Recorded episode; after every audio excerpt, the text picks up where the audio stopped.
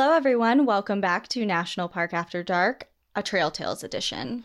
One of our favorite editions. I love doing the Trail Tales. They're probably one of my favorites. One, because we don't have to do research for them, um, but also because we get to hear all of your stories and they're just so interesting and they're from all over the country. I mean, they're from different countries sometimes. It's just, it's so cool to really hear from you. And I feel very connected to a lot of your stories. So I love reading them. Yeah, thanks for sending them in as always. If you're new to Trail Tales, we just kind of started doing this and it's something we're going to stick to. So, if you are a Patreon member and you listen to our episodes over on Patreon, you get to it two additional stories. Yeah, and they'll be at the very end.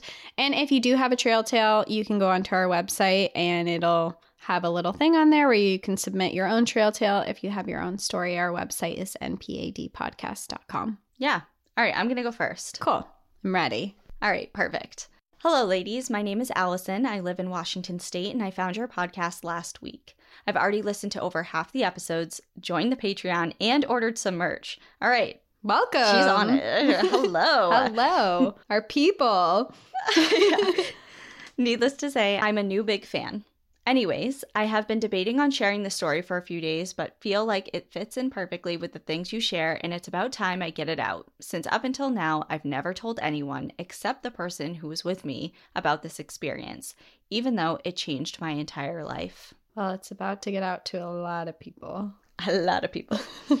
Background This is a story for another day, but my dad was in a cult in Australia and he's since passed away. But needless to say, I had trauma from that and it made me a highly skeptical person. I was quick to use my ENTP personality to explain away any paranormal or even religious stories or claims with logical explanations. I even have a cat named Science.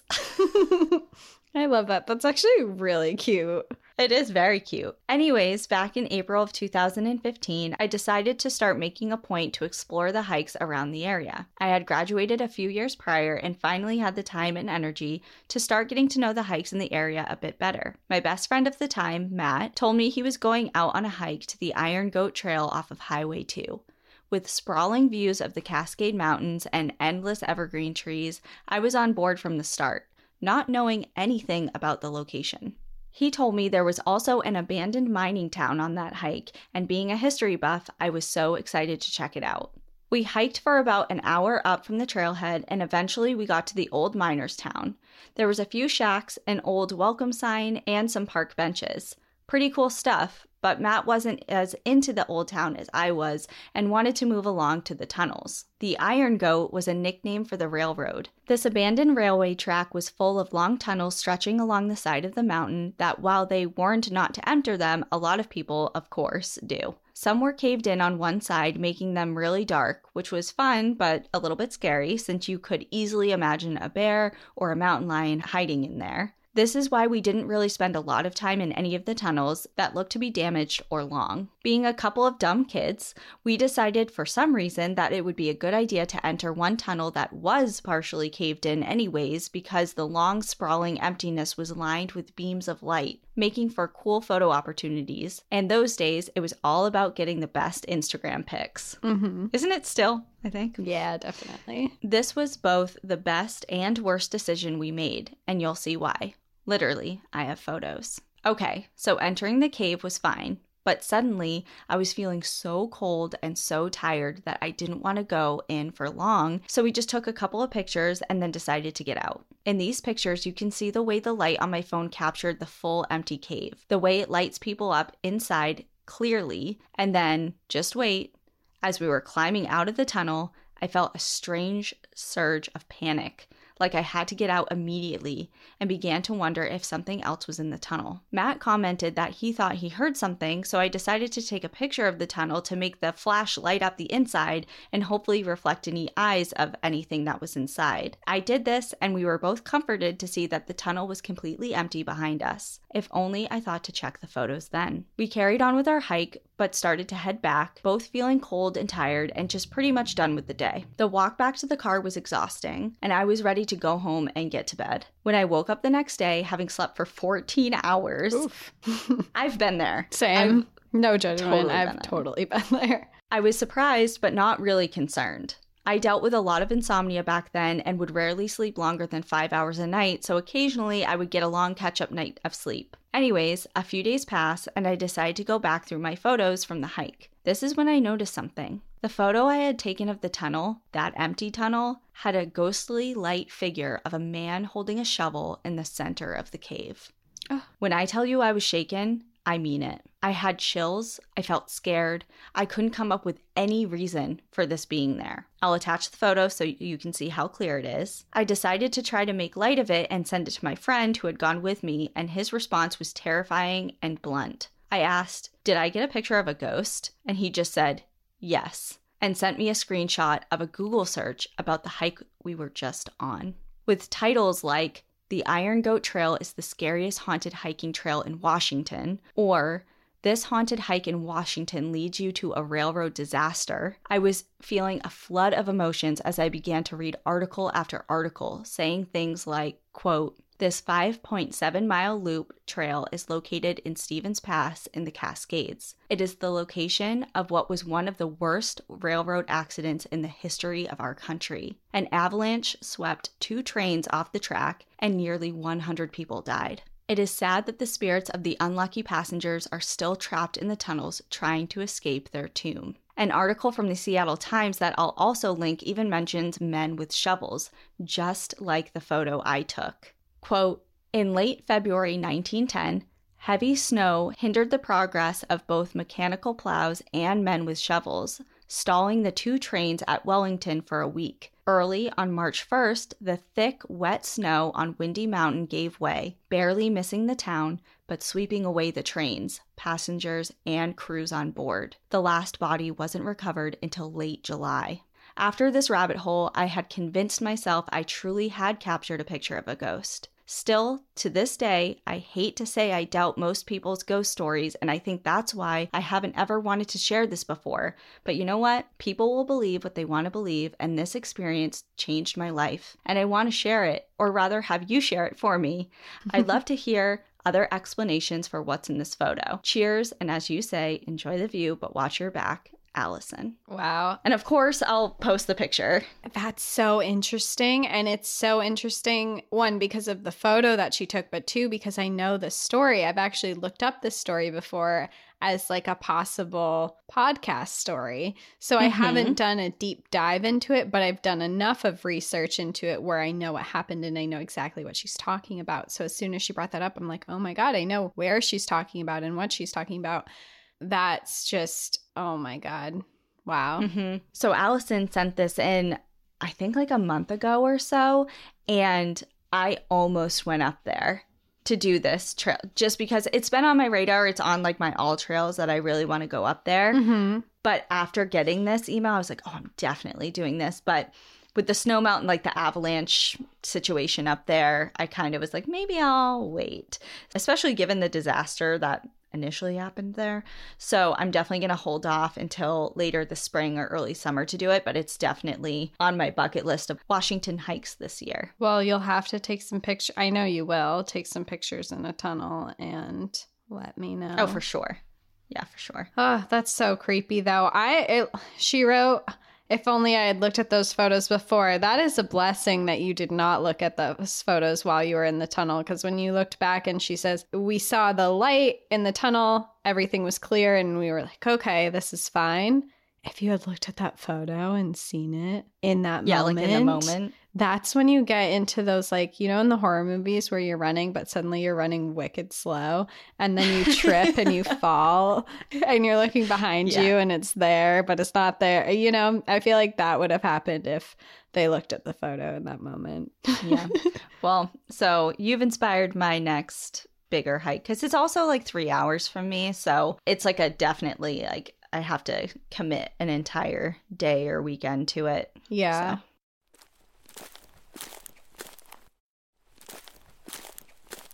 Okay. Tell me a story. okay well i guess that's a scary story and i also have a very very scary story Oh, okay. This is like my nightmare. I think that this is a lot of women's nightmares, actually. So I'm going to tell this. Beware, it's very scary. I was living on the edge of Land Between the Lakes Park in Hardin, Kentucky, a remote and unpopulated area. I moved there because of the natural beauty of the area, and I was also a kayaker.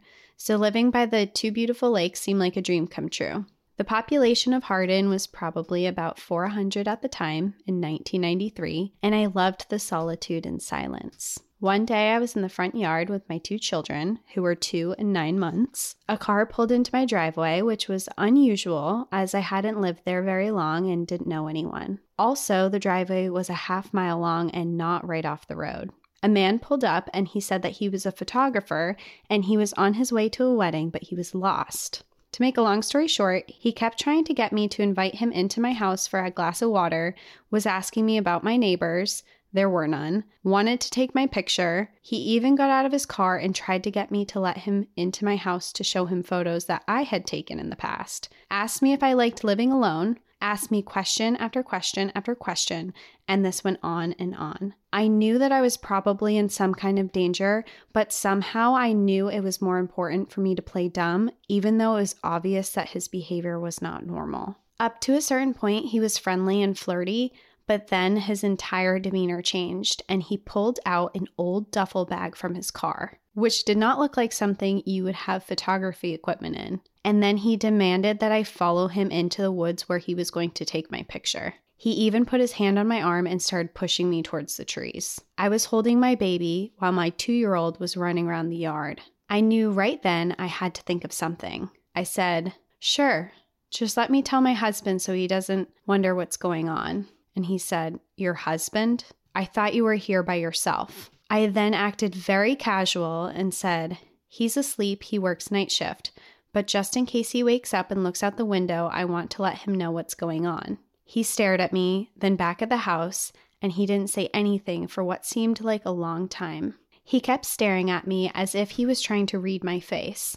I acted completely natural, even though I knew something terrible was probably about to happen. I could feel the sweat running down my face and hoped he would think it was from the heat.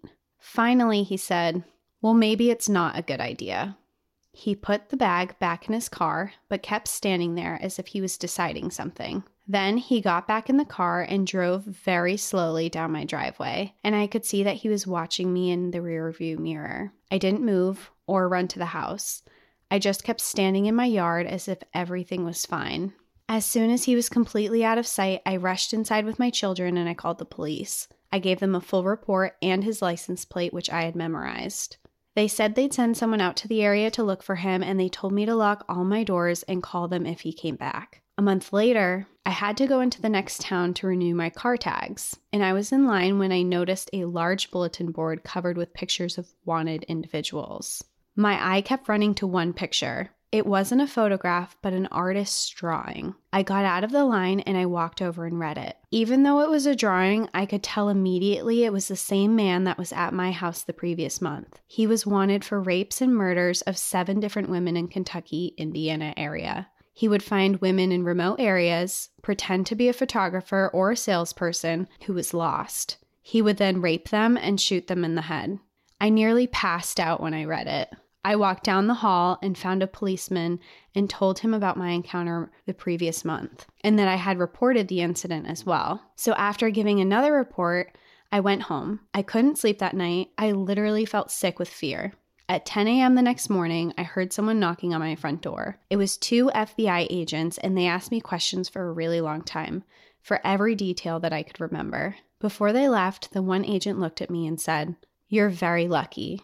As far as we know, you're the only person who was able to avert being attacked after being confronted by this man. I moved within the month. I don't know if this man was ever captured or if he's still out there. I'm gonna go online and see if I can find out somehow. Just thought I'd share this story since it took place right out by the land between the lakes, which is a gorgeous area, one of the reasons I moved there. As a hiker and a kayaker, it seemed like the perfect place to raise children. Unfortunately, I never felt comfortable there again and have moved to another state since.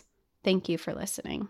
Holy shit. Isn't that like the scariest thing you've ever heard? Uh, Yeah, one of the scariest things I've ever heard. Yeah, for sure. When I read it, my hair on my neck was like standing up the whole time. Well, just the composure that she had to have to stay calm and collected, at least appearance wise, in Mhm. that situation. is so commendable. Like I you never know how you're going to react in a situation like that. Mm-hmm. And I've been in a very scary situation and I froze. Like I did not play it off like that. Like I was what is it? F- like freeze, flight or fight. Fright, uh, fight or flight. But I thought there was a Or- freeze in there too. oh. Or am I making that up? No, maybe you're right. I know that that's a common response to things is to freeze. It's like a survival mine, mechanism. Yeah. And she there's also the added layer of like she had her children with her. It so she had that like I need to get my shit together for my kids if anything, you know. Yeah. It just like that is so nuts. I really am curious if that person was ever captured. Me too. I would really love to know. I mean, that is so scary. And especially, she said she was holding her two month old child and he was pushing her into the woods. The way she described it, she was just acting like everything that was happening was normal, not to tip him off that she was afraid or that she knew that something very serious was wrong, which, like you said, like, how do you know to react like that? It, I mean, you don't. You Mhm. don't know what their reaction is going to be. It's so unpredictable. But to be that composed during that, and what she did, it saved her life a hundred percent. Oh, no doubt about it. Yeah. Oh, oh, it still gives me chills just like thinking about that. It just, oh, it's so scary.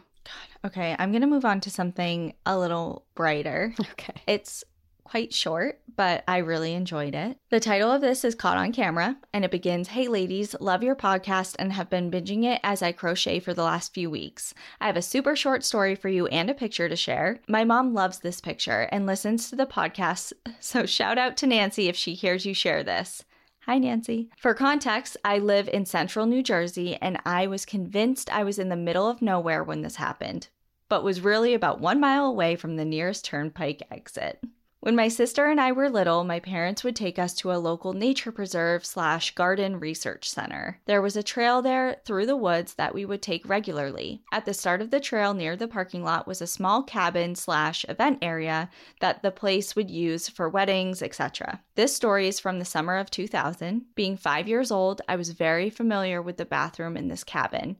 Why do little kids always wait to pee after they leave the house? Anyways, one day my mom took myself, five, and my nine year old sister out for the day on this trail, and upon returning to the car area, we used the cabin's bathroom and rested on the steps outside of the cabin. My mom snapped the attached picture as we rested and ate some energy restoring lollipops. Since this was pre smartphone and pre digital camera in our family, my mom had to take the film to get it developed, which she did a few weeks later. And upon flipping through the pictures, she was shocked to see this one from our day at the gardens. None of the others are like it, and we've never seen one like it, despite the thousands of pictures my mom took of us as kids. My mom calls it our guardian angel. Just a few months prior, my father's parents both passed away within a few days of each other. We are convinced that one of them was with us, making sure my mom was taking good care of their grandchildren and ensuring that nothing would happen to us out there in the big wilderness of central Jersey. Stay adventurous, Megan. And I'll again post the picture, but it's very, very sweet. And it's just like she described her and her sister sitting on the steps, and it literally looks like there's giant angel wings behind them. That's really cool. Yeah. That's very so special. I really loved that. Yeah. Yeah. That's much lighter than my when I read. Yes. I know. I, I chose to say it then because I needed to counterbalance that other terrifying story. Yeah.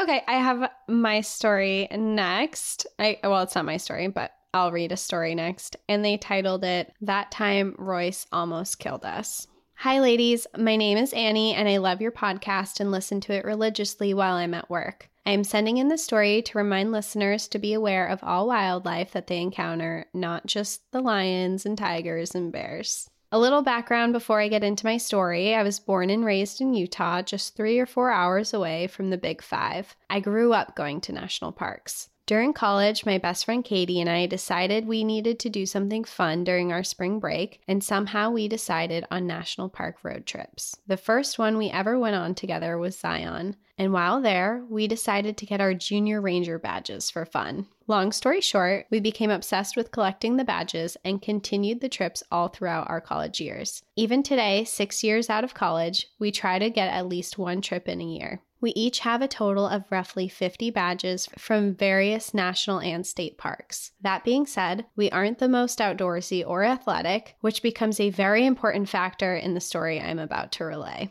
In May 2007, we decided to visit Timpanogos Cave National Monument as part of our road trip. The cave system is located within American Fork Canyon, which is roughly 40 miles south of Salt Lake City. The caves are viewable only by ranger led tours and are located about a mile and a half up steep switchbacks where you gain about 1,100 feet in elevation. Our trip followed its normal pattern and all was going well.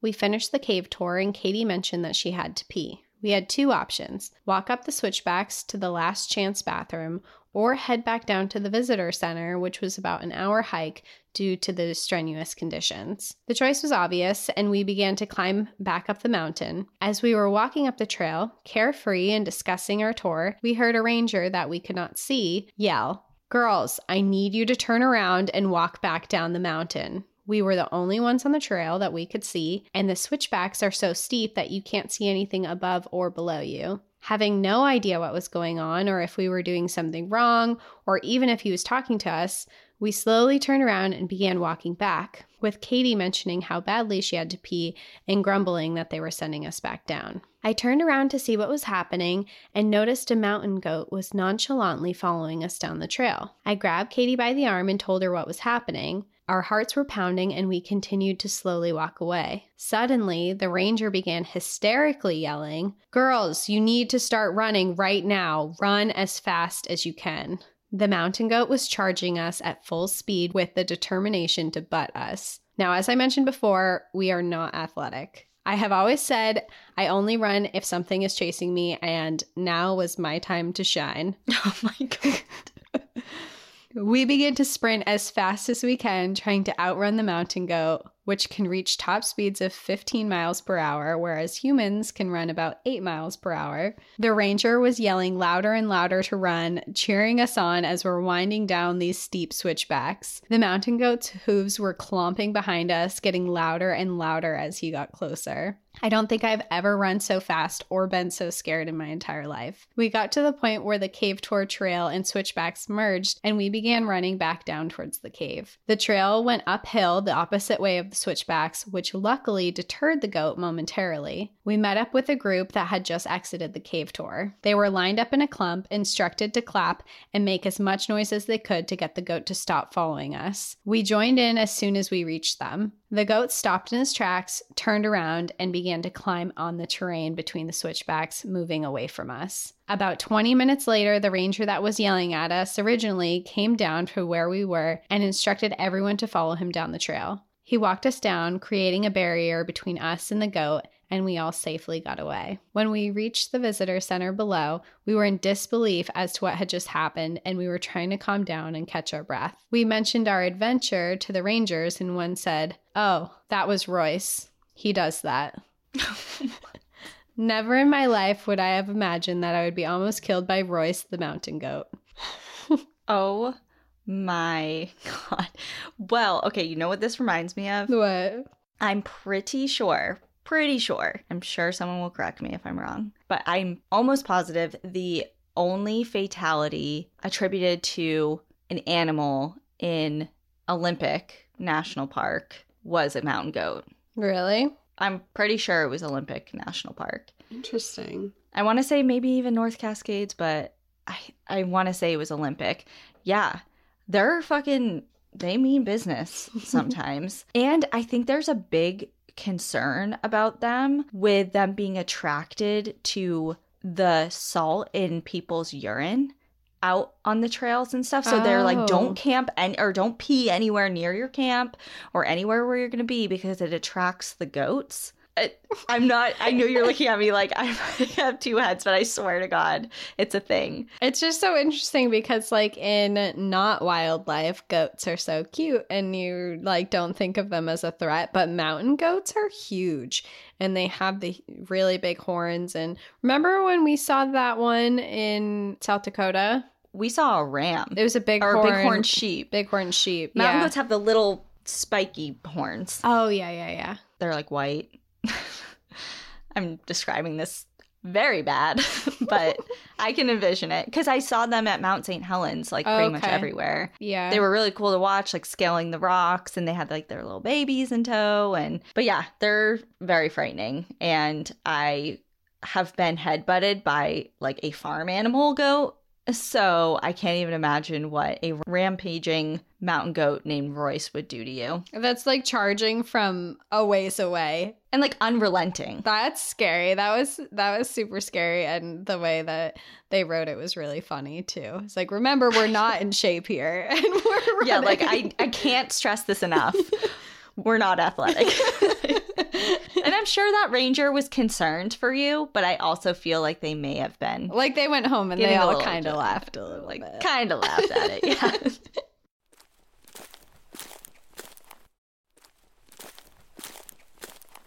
All right, my last one. Well, second to last Patreon. You'll get another one, but um, let's see. My last one for here is titled "Disembodied Voices on Mission Hill." Hi, Cassie and Danielle. My name is Hannah. Feel free to use it on the pod, and I'm a fairly new listener. I stumbled across your podcast about a month ago when I was trying to pass time between episode releases of another podcast I listened to, and I've been hooked ever since. After I listened to your first Trail Tales episode, I knew I had to write in and tell you about one of my creepy hiking experiences. I've attached a double spaced PDF of my story to the email. Hopefully, that makes it easier to read. That does. Thank you. Hannah, God, Girl bless you. after our yes. own hearts. It really does help. I will say that. I've questioned my ability to read after beginning a podcast, and the PDF double spaced certainly helps. In June of 2021, me and 11 of my friends went camping in Brimley, Michigan, which is near the Soo Locks in the Upper Peninsula. We had been there the year previous for some pandemic fun, and were all excited to be back and spending time together. On the second day of our trip, I was feeling ready to do some hiking. It was a newfound passion I had discovered in 2020 during the middle of the pandemic when I was trying out different outdoor activities. The year before, I had found a trailhead in Mission Hill, about 15 minutes away from our campsite, and I planned on going there.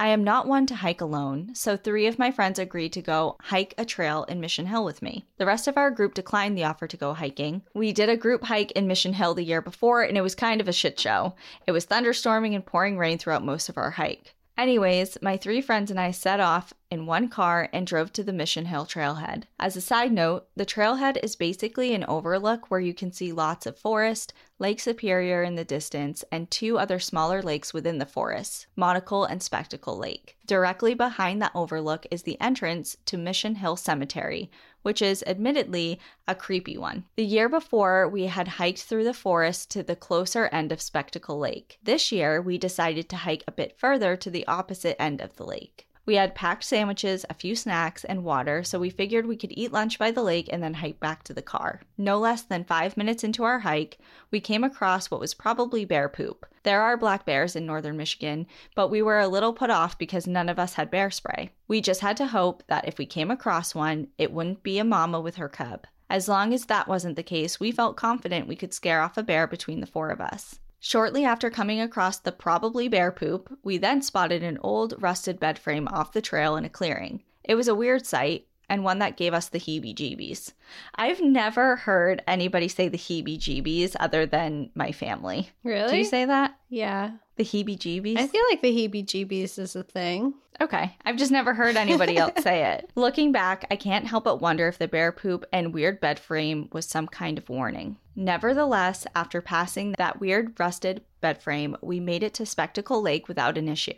There aren't any trail maps in Mission Hill as far as I know, but we navigated the forks in our path pretty well and noted which turns to take on the hike back. We rested at Spectacle Lake's beach for a little while and ate to refuel. The cold breeze started to pick up, and that's when we noticed big, almost black storm clouds creeping in across the sky. Unfortunately, they were coming right for us. All four of us were bewildered. It was sunny without a cloud in the sky when we left. We checked the forecast and there was no rain predicted for that day. Storms can pop up pretty quickly in Michigan summers, but considering the storm we found ourselves in the last time we were in Mission Hill, we felt like we were cursed to get rained upon every time we visited this forest. We had spent about 45 minutes to an hour walking downhill to Spectacle Lake. It was a fairly short hike, but we had to walk back uphill, and I felt that there was no way we were going to make it to the trailhead before the storm. But we had to try. Once we ensured we were all packed up and our garbage was cleared out, we hustled back up the trail we came down, huffing and puffing with the extra effort we were putting in. It wasn't long before I started hearing things.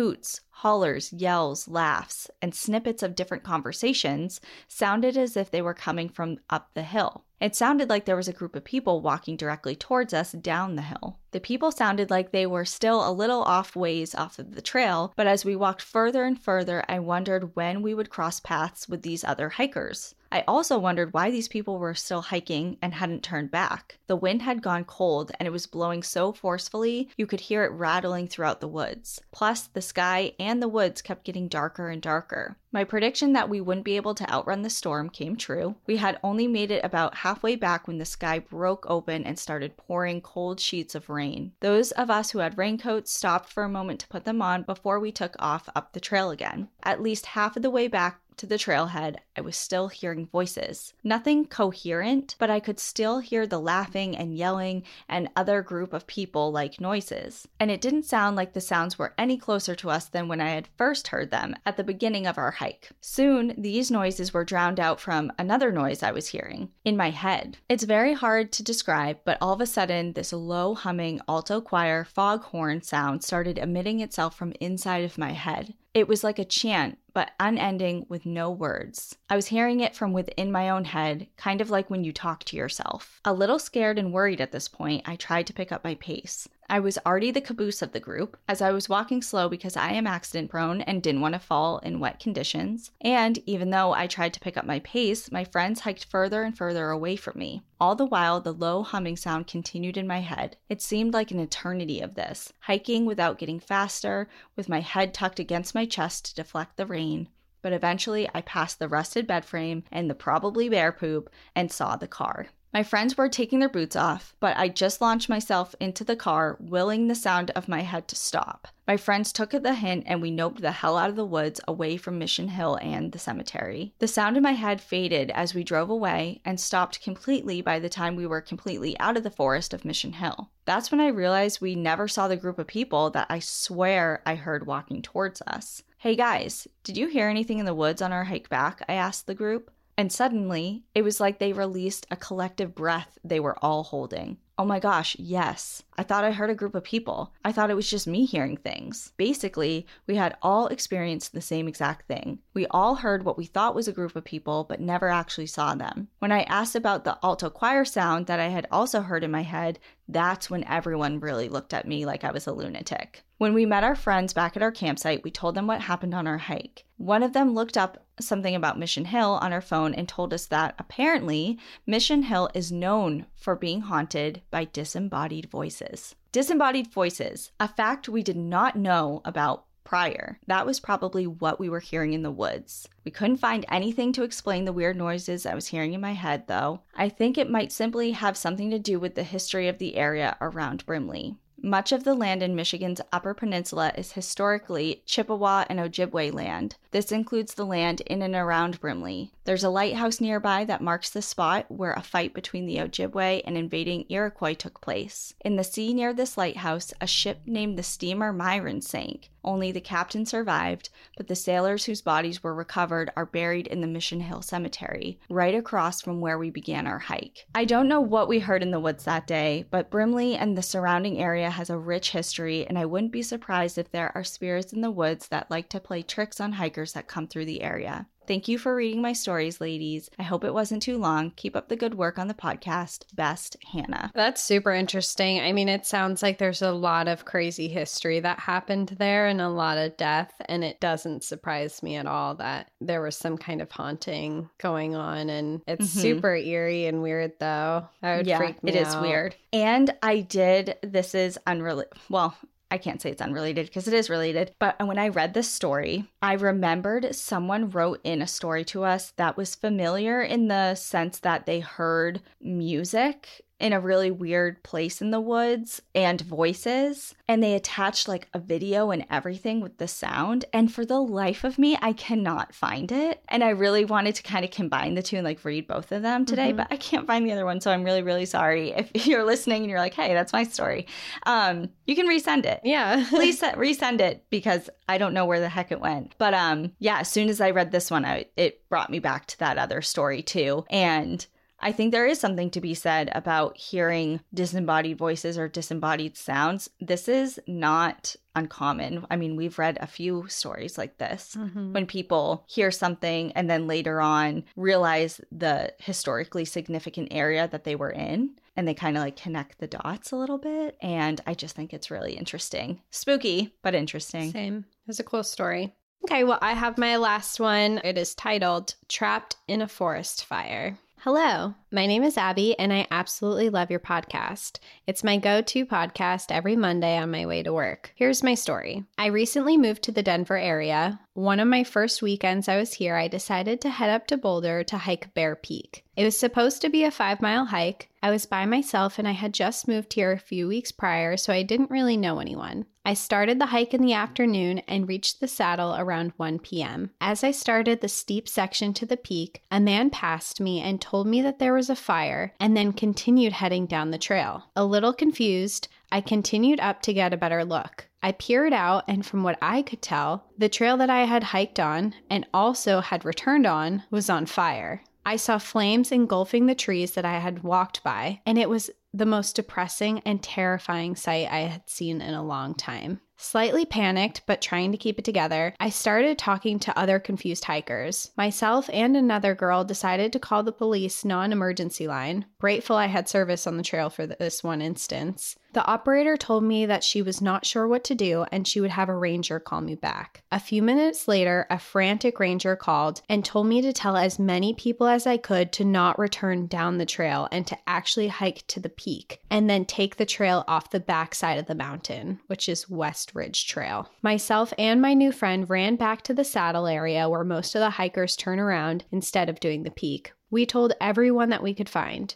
including a guy who was passed out in a hammock. I started to panic more when I realized the sweet older couple that I had spoken to earlier had turned around and headed back down the way that we came. I ran down the trail a little ways, but I could not find them, and at that point I had to turn around and take care of myself. After telling as many people as we could find, we started the icy climb to the peak. It was a tough hike as the trail was covered in slush and ice, but we made it to the peak. The air was filled with smoke, and we watched down below as more and more trees became engulfed in flames. Along the way, we picked up a few new friends and formed a little group of six. One of the guys was extremely dehydrated and very pale, dizzy, and fatigued. It was a bit concerning as we had a pretty long hike ahead of us. One of the other guys took his backpack from him, and we frequently made stops to let him rest, drink water, and eat some protein bars and Swedish fish my favorite trail snack of choice. We started descending down the West Ridge Trail, but got turned around a few times. Once we finally got on the right trail, we met up with a few other hikers. Everyone was honestly in pretty high spirits for the situation that we were in. We even ran into the older couple that I was concerned about. They said that they had to turn back around after the smoke was becoming too much, and other hikers told them to head to the peak. When we finished descending the mountain to the ridge below, we ran into the one of the park rangers. He checked in on all of us and was keeping track of how many of us were stranded.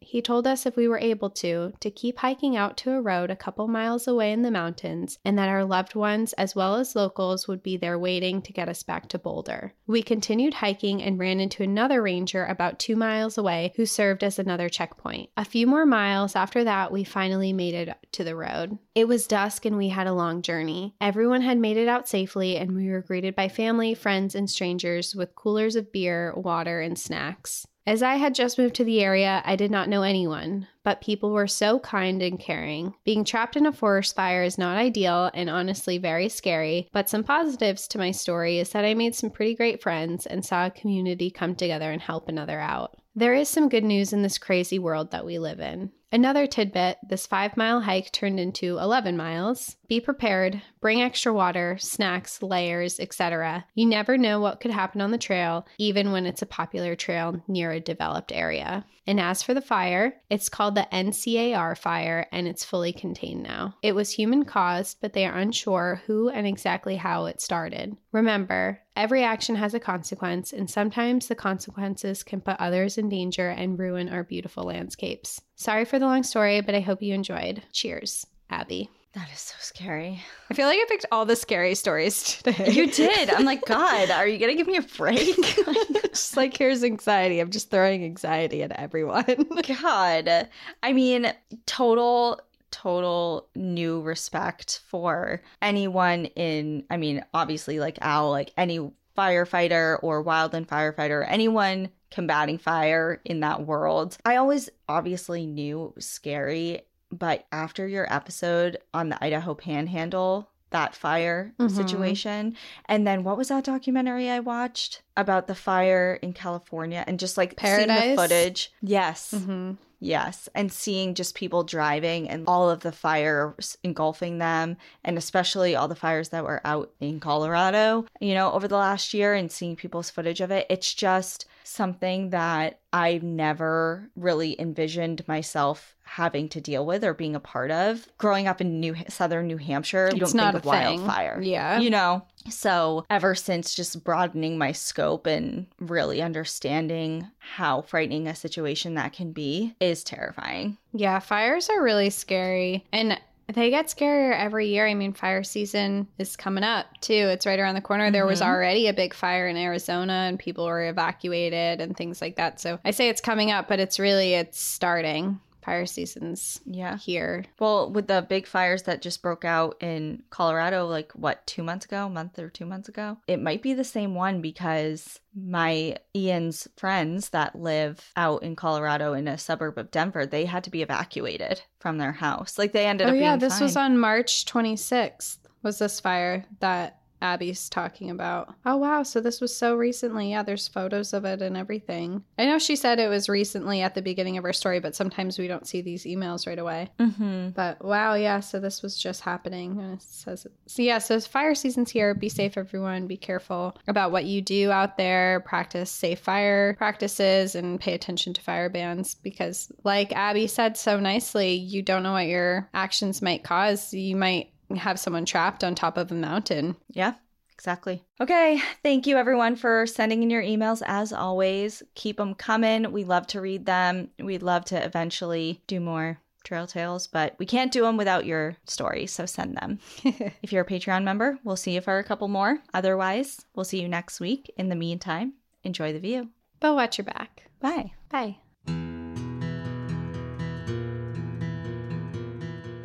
Thank you for joining us again this week. If you have a trail tale you'd like to share, send us an email at npadstories at gmail.com. Follow us on Instagram and Facebook at National Park After Dark and on Twitter at NPAD Podcast. Become an outsider by joining our Patreon, where you'll gain access to monthly bonus stories and exclusive content. And remember, when you support our partners, you're supporting our show. To access our special discount codes along with source information from today's episode, check out the show notes. For information on the show, to shop our merch store, sign up for our newsletter, and more, visit npadpodcast.com. And if you're enjoying the show, please rate, review, and subscribe wherever you listen to podcasts.